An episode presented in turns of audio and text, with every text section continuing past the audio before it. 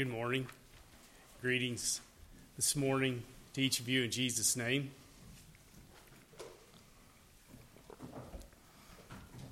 As has already been noted this morning, this morning is our fall council meeting. And I thought I'd begin by just considering a little bit what that means, what, why we do this twice a year. We do this in preparation for our communion service, which is in two weeks. And we do it because we take seriously the admonition that Paul gives us in 1 Corinthians 11 27 through 29, where it says, Wherefore, whosoever shall eat this bread and drink this cup of the Lord unworthily shall be guilty of the body and blood of the Lord. But let a man examine himself, and so let him eat of that bread and drink of that cup. For he that eateth and drinketh unworthily eateth and drinketh damnation to himself, not discerning the Lord's body. So here we have a call for self examination before we partake of the communion service.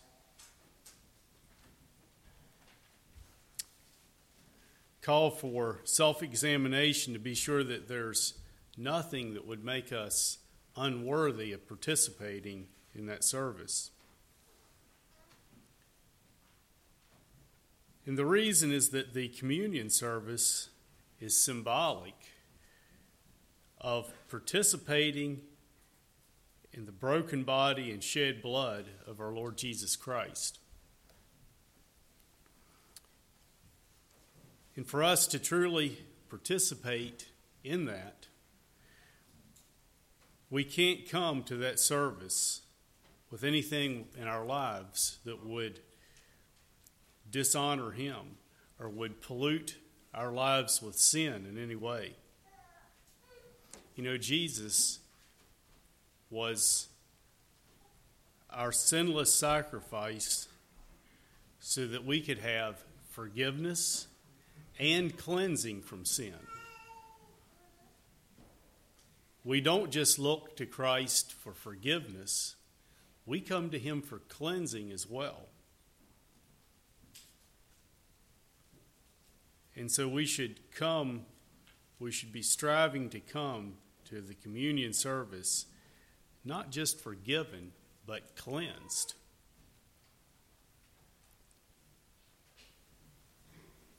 Identifying with Christ and His perfect sinlessness, his sinless sacrifice. We should in no way be harboring anything, any sin in our lives.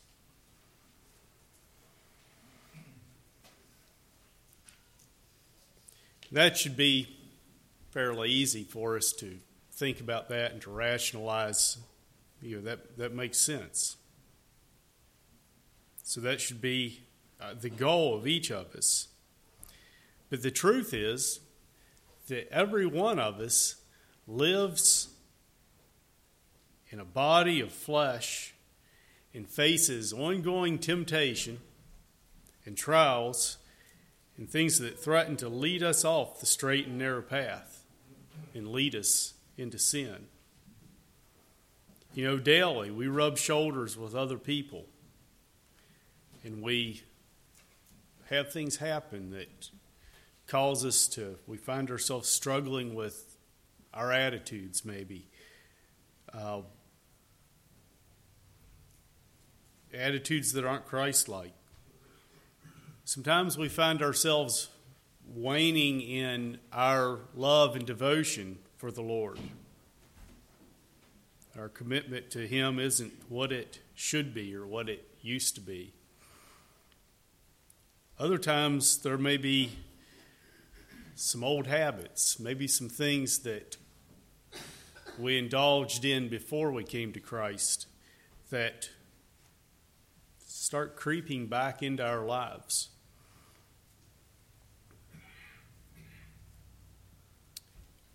You know, these things are reality for every Christian because we live in fleshly bodies. We live in a sinful, imperfect world.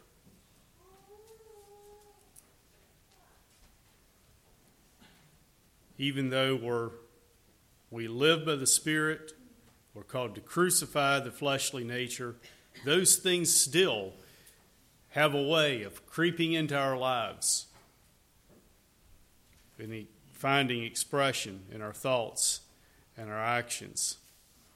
And so we need times of self examination. We need times where we think about what's going on in my life, in my mind, in my relationships, etc. We need times to review and make sure that our lives are lining up with Christ and what He would have, how He would have us to live. Without some self examination, at times we tend to drift. So, for our message this morning, I've been thinking about this for some time this morning, and when it came down to preparing, I felt led to go a little different direction than what I originally had, had felt. And so I'm going back to the Sermon on the Mount again, believe it or not, because there's a passage there that sometime back, I was reviewing what I had left to go over in the Sermon on the Mount.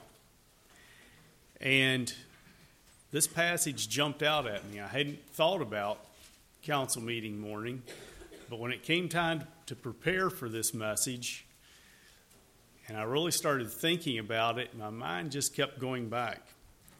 So I'd like to ask you to turn to Matthew 7. This is out of the chronological order that we've been going through looking at the Sermon on the Mount. But I figured it would be a, okay to jump ahead a little bit. So turn to Matthew chapter 7.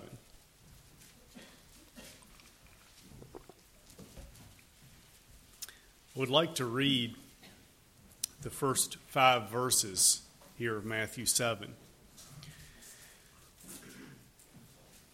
Judge not that ye be not judged. For with what judgment ye judge, ye shall be judged. And with what measure ye meet, it shall be measured to you again. And why beholdest thou the mote that is in thy brother's eye, but considerest not the beam that is in thine own eye? Or how wilt thou say to thy brother, Let me pull out the mote out of thine eye, and behold, a beam is in thine own eye?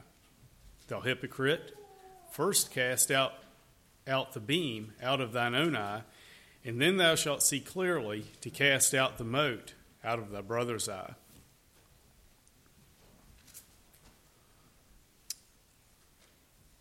This passage, when a number of weeks ago, when I was looking ahead here in the Sermon on the Mount and read it,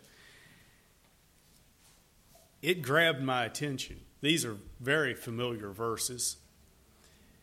But it grabbed my attention because it, it made me think about how often I have been the hypocrite that Jesus was talking about.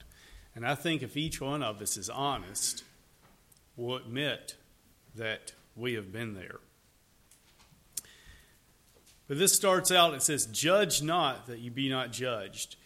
And you know, that is probably one of the most quoted verses from the Bible, at least quoted by people, most quoted by people who are trying to defend themselves against somebody challenging them to something about something in their life. People are quick to say, you know, you know don't judge. But we need to consider here what Jesus was really saying.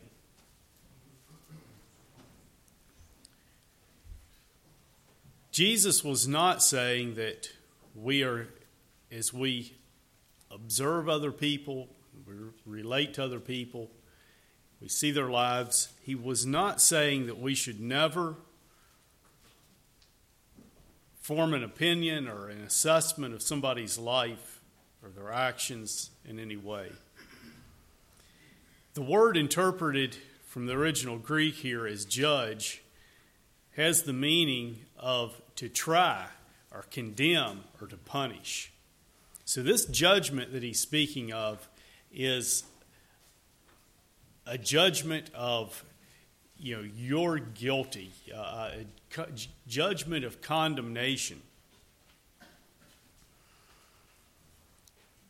And so we need to realize that the context here that Jesus was speaking of was the act of a self righteous condemnation, pronouncing condemnation on another person. And if you look up the word condemn or condemnation, it is closely related to the word damn, which is you know to you know, damn somebody to eternal judgment.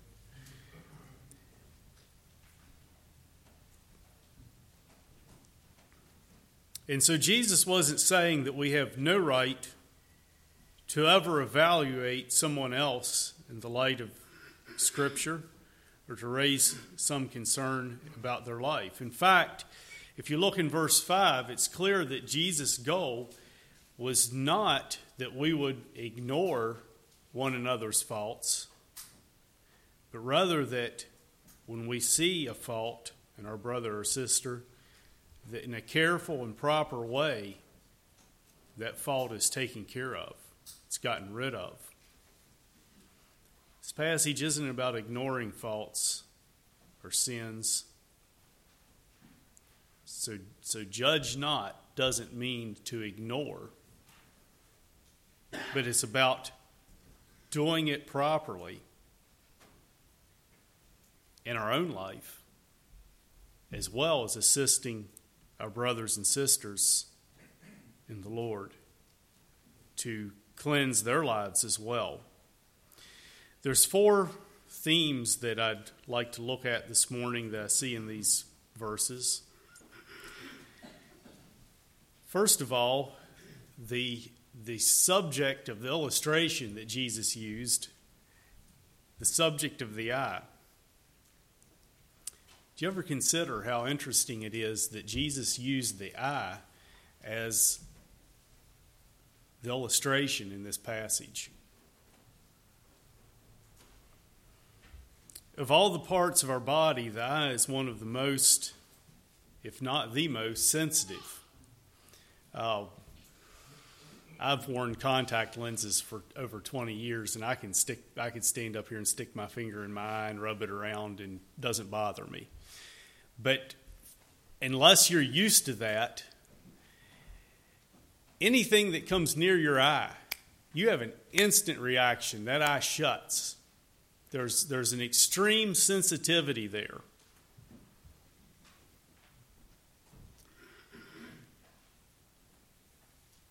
We guard and protect our eyes probably more than any other member of the body. You know, it doesn't take much of emotion until we shut our eyes or we turn our head rapidly. It's, it's, it's to protect that sensitive part of the body. Our eyes are one of the most precious physical assets of the body as well. And all this makes the eye an extremely good illustration for this. Because just as the eye is sensitive to some foreign object, so we ourselves are sensitive when it comes to someone else or the Holy Spirit pointing out some sin or some fault within our lives. You know, we do the same thing. We we want to blink. We want to turn away. We don't want to consider that there might really be a problem in my life.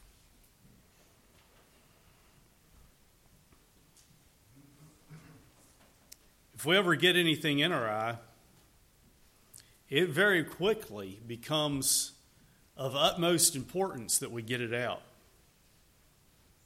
It's usually very uncomfortable. And it's also of utmost importance that when that foreign object is removed, that it, the procedure is done carefully and properly. Uh, you know, if you get something in your eye, you don't just say, well, you know, I've got a little something in my eye. Let's take this stick and see if I can scrape it out. You know, we proceed carefully. We use the proper tools.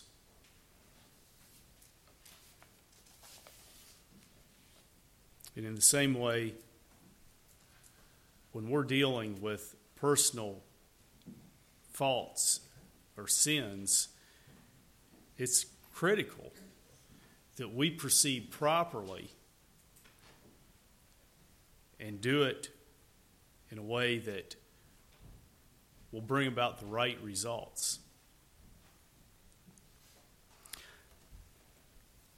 Another thing I'd like to look at, the second thing or theme, is the theme of hypocrisy. Jesus talks about this person who has this beam or this big foreign object, this big chunk of something in their eye, offering to remove the speck from their friend's eye.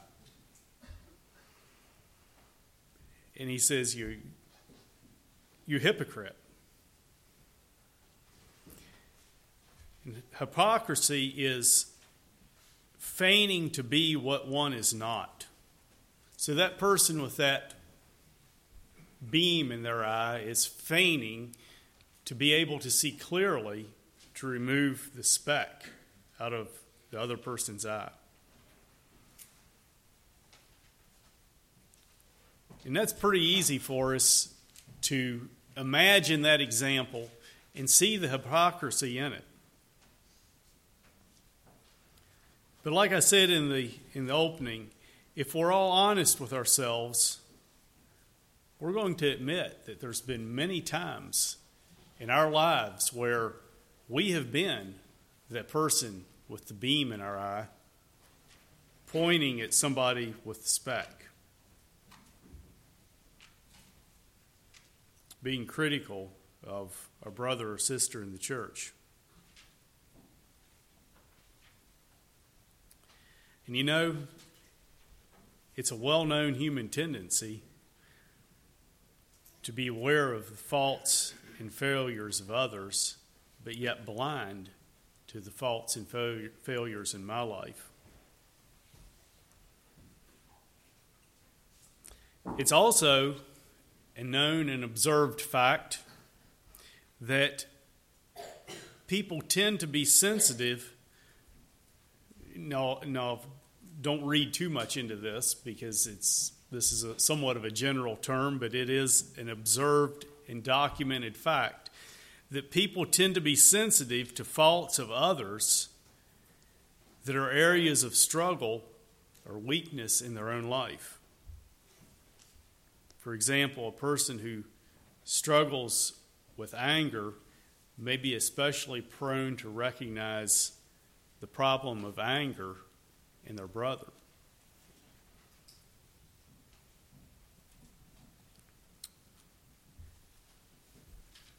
For some reason, it's easy for us to see that problem in somebody else when we're looking from a distance, but when it's in our own life,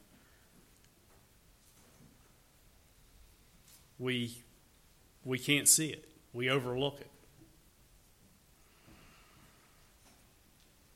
Then, in our eagerness to help that brother or that sister, we become the hypocrite that Jesus speaks of here. So, one of the most important lessons to learn here is the, is the need to carefully examine our own lives, to clear ourselves of any faults or sins before we rush out to help and to criticize others.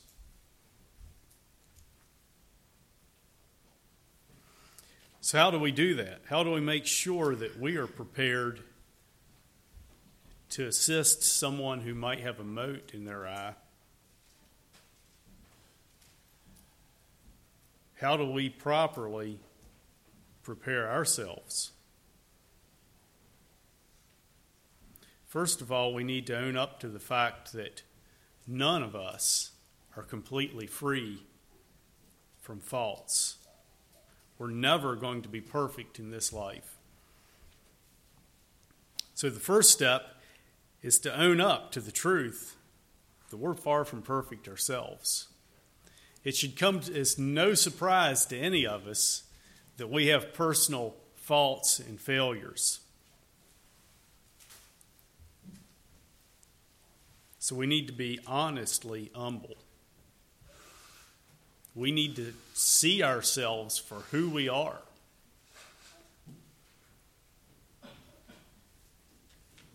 We tend to develop a self righteous opinion of, of ourselves. And then when we see a fault in someone else, we judge according to the self righteous opinion that I hold of myself. think of Jesus' example of the Pharisee and the publican, the, the, the prayer of the Pharisee and the publican. That Pharisee stood and prayed, and he said, God, I thank thee that I am not as other men are. He was judging other men according to the self righteous opinion he had of himself. He says, extortioners, unjust, adulterers, or even as this publican. And you know, we look at that account and we look at the, the, that Pharisee and his prayer, and it's easy to see the beam that that man had in his eye. You know, it was, it was sticking out. But he couldn't see it because his, his basis for judgment was self.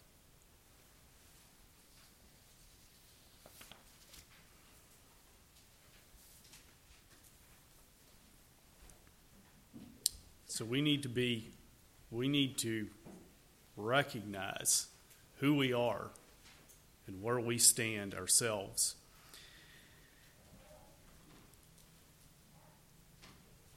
Along with that, there's another thing that we tend to do when we see a fault in others.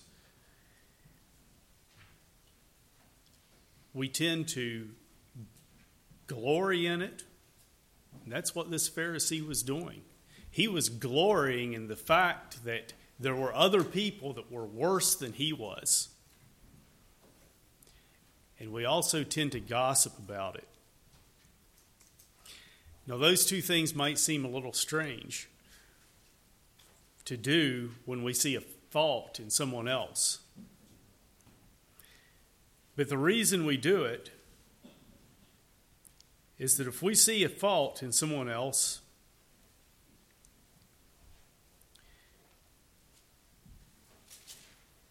we glory in it because it lifts us up a notch or two in our eyes and lowers the other person.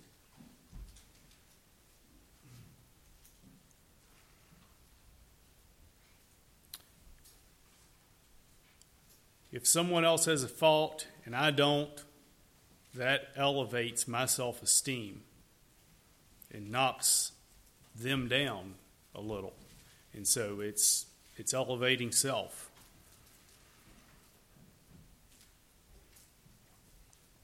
The next step then is gossip. And what that does is it does the same thing in someone else's mind. So rather than just in your own mind raising yourself up and knocking the other person down, you're going to your friend and doing the same thing to that person, to your friend. It's about self promotion. It's about establishing a pecking order. It's It's, it's about self. And if we're honest, we've all done it.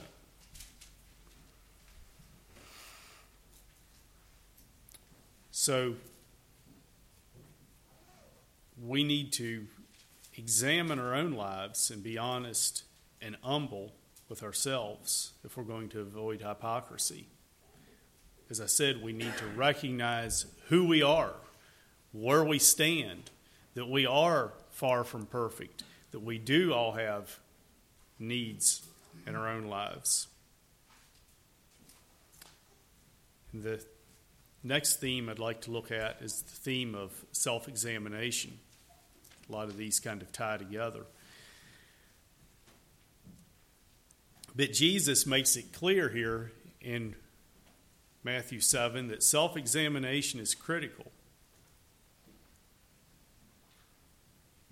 If we are not accurately examining and taking care of the things in our own lives, we're in no position to help someone else.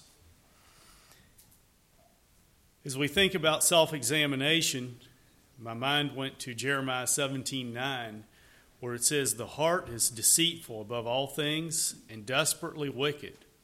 Who can know it? Our hearts will lead us astray. I've said before that our heart, our own selfish will, has no regard for our eternal destiny. It's concerned about the here and now.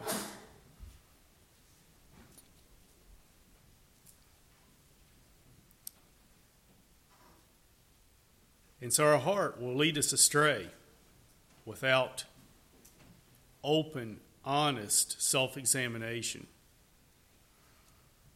If Satan is a deceiver from the beginning, and so anytime we allow anything in our life that is from him, our lives are on the road to deception. And so if if I'm allowing anything in my life that is not from God, I am being deceived in some way by Satan. That's why the heart is, is deceitful. We want things that we shouldn't have. We want the things that Satan offers. And it leads to deception. So, how do we examine ourselves? Again, we need to be open and honest.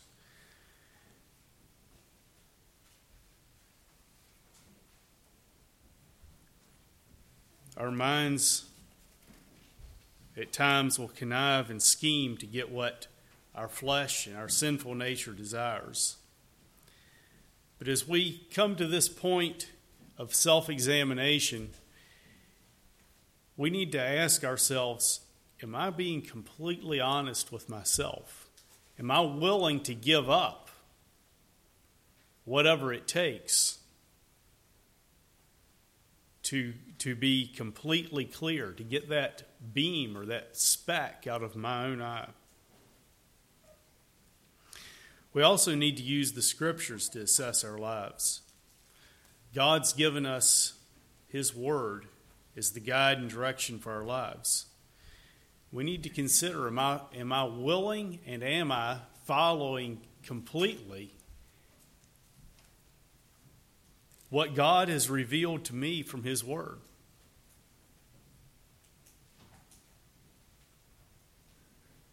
You know, at times we can try to water down something from the Word or explain why that doesn't apply to me.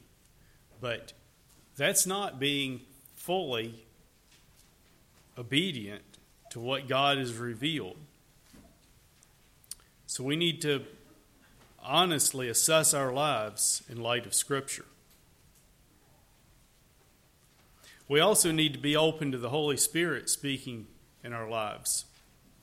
The Spirit often will make us aware of things in our lives that need attention. We may have conviction brought through a message, through reading the Word, or just something that comes to your mind that all of a sudden you realize that, you know, God's speaking to me about that. I need to deal with that issue. The Spirit is faithful.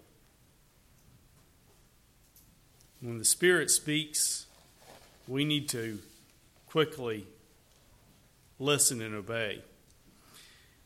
If we quench the Spirit's voice, that voice will become quieter in our lives. Romans 1 tells about those who profess to know God yet refuse to obey and honor Him. And do you know what happened? It says that God gave them over to a reprobate mind. God's Spirit eventually quit speaking and He just let them go. So when we reject the promptings of the Spirit,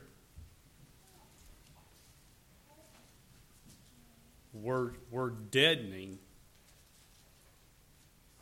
the voice of the Spirit in our lives. So it's always important to be mindful of the Spirit if we want to be successful in examining ourselves. I challenge you on, the, on this examination of yourself to take time alone to pray and to ask this God through His Spirit to speak to you about the condition of your heart and about things that could be there that need to change.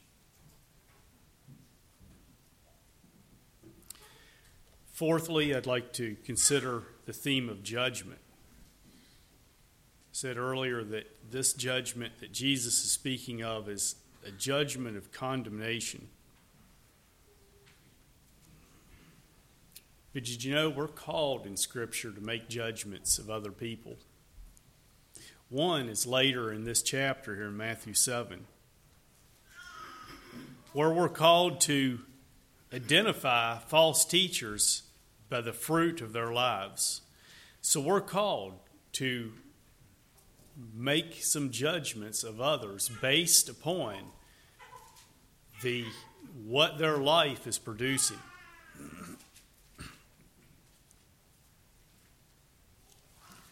But what we need to be careful of is that our judgments aren't our own. They aren't based on our opinions. Like I said earlier, we tend to base our judgments upon ourselves and our opinion of ourselves. What Scripture would tell us is that we need to judge based on Scripture. If someone is in clear violation of what the Bible says, we're not the ones making the judgment. Scripture is judging that person. We're simply applying the judgment that God has already made through His Word.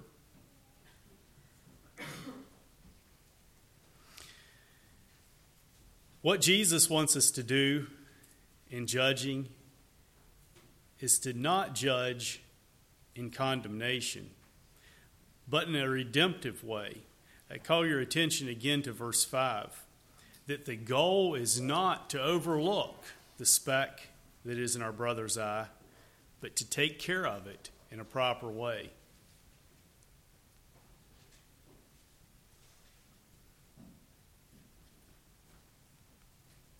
So we're not called to ignore faults or sins, but to deal with them redemptively. Paul says in Galatians 6 1, Brethren, if a man be overtaken in a fault, you which are spiritual, restore such an one in the spirit of meekness, considering thyself, lest thou also be tempted. Right here is the tells us a lot about how to deal with someone who has that mote or speck in their eye.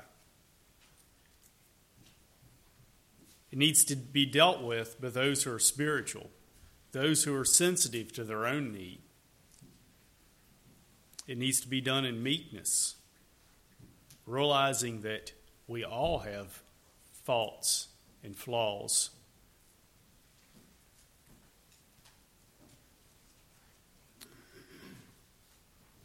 It also needs to be done with an awareness of our own inclination to fall into sin.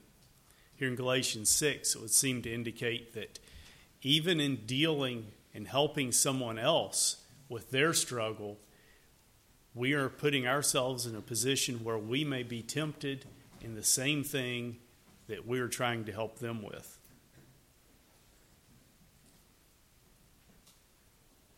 And also notice there in Galatians 6 that the purpose of addressing our brother's faults is to restore, not for judgment, not for condemnation. It says, restore such an one.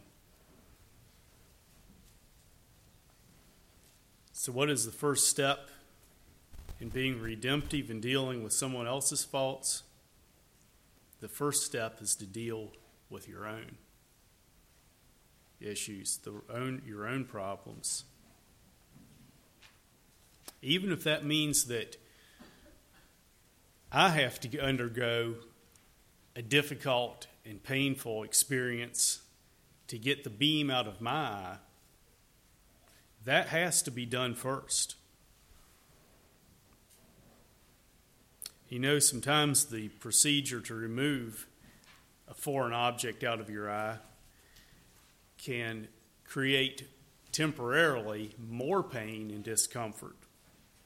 But yet we're willing to undergo it because we want to be free of, of that problem in our eye. And so I ask, are we willing to undergo some personal discomfort as we examine ourselves? Because we know the end result of having a clear conscience is, is worth the pain and discomfort that we may experience today.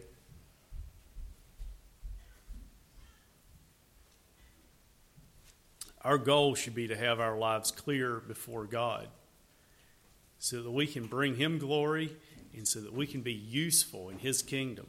That's where this thing of helping our brother see the speck in his eye is so important. Is it's all a part of us working in God's kingdom. It's about assisting one another in the process of removing defilements. You know, we all have faults, as I said before. We all at times have a mote or even a beam in our own eye. And so now's the opportunity to search your own life and to humbly recognize if you have something in your eye that needs removed.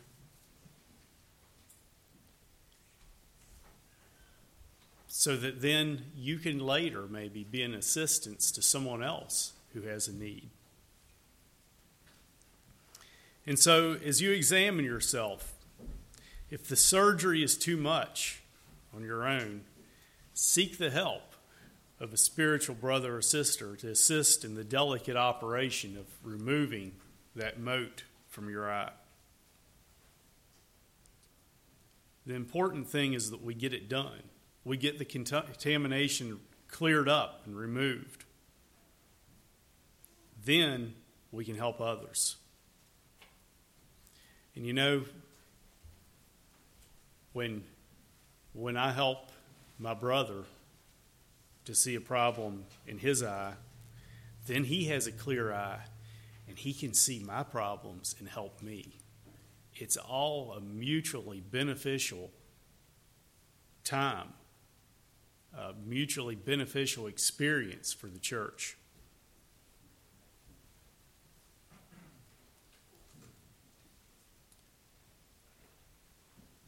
So, when approached properly, it's mutually beneficial, where we're all striving for the same thing a pure and a holy life. So let's examine ourselves. Let's get rid of the motes and the beams. Let's not be judgmental of one another, but where we need help, let's be willing to, without judgment, without condemning judgment, give help and assistance to our brothers and our sisters. And let's be willing to accept help from those who see more clearly than I see. So may we, may we all be open and honest as we examine our lives prior to our communion service. And let's all strive to always deal redemptively with others who may have, have a fault that needs clearing. Our goal should be the promotion of holiness in our own lives and within the church, the bride of Christ, who he is coming someday to, to claim as his own. And so this is our opportunity to help clean, clean the church up, to, to build, build that beautiful, holy bride of Christ. So God bless you.